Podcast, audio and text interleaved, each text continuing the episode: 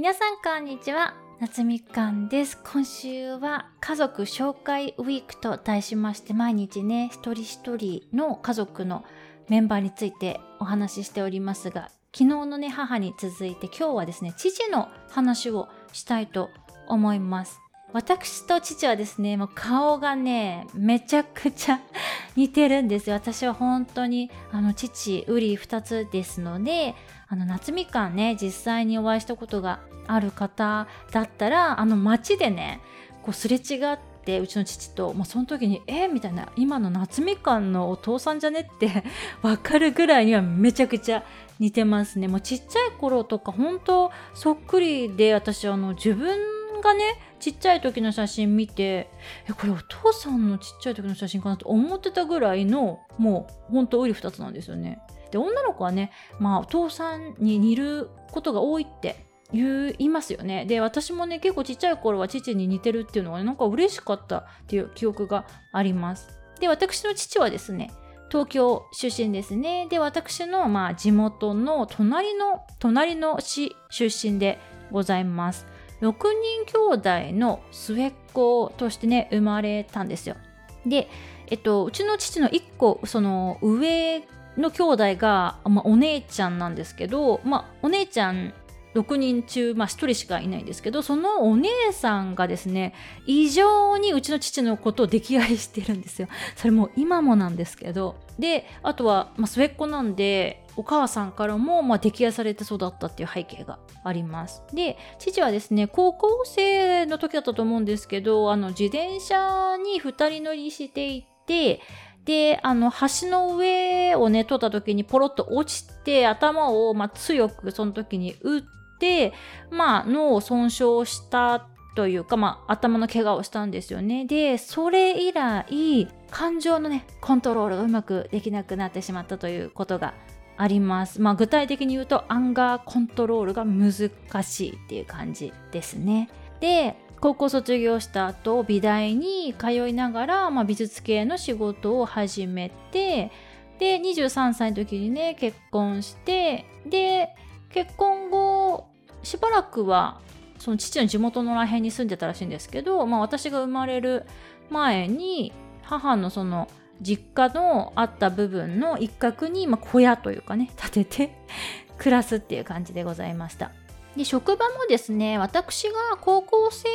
くらいの時まではその同じ市内の会社ですね美術系の仕事で勤めてたんですけど多分ねほんと私が高校生の頃だったと思うんですけどあの独立して自営業になっておりますね。であの私が保育園に通ってる頃ね。毎週まあ、父はその時水曜日しか休みがなかったんですけど毎週水曜日必ず早お迎えに来てくれるんですよ。確か15時だったと思うんですけど。で毎週一緒に午後ねいろんなことして遊んだ記憶があります。で今でももうめちゃくちゃね父との思い出としてすごい覚えているのが小学校低学年の時だったと思うんですけど学校で色鉛筆をあの持っていくことがあるじゃないですか。で、教室の周りのみんなはあの12色のあの缶に入った色鉛筆を持ってたんですけど、あの私だけですね100色ぐらい入ってるあのガチのなんか絵描きさんとかが持つやつあるじゃないですか。で、あれをね、父に持たされてたんですよ。で、あの、ランドセルにもちょっと幅的に入らなくって、あの、手で持っていくっていう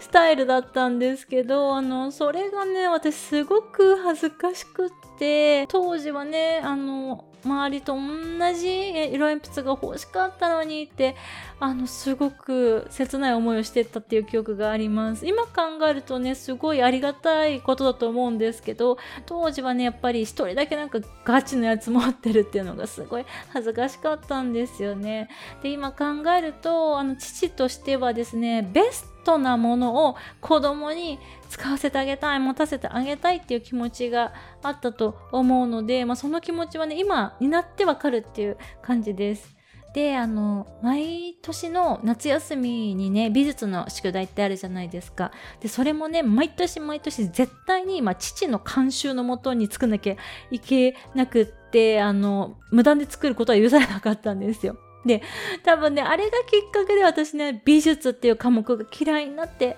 しまっただと思います。うんで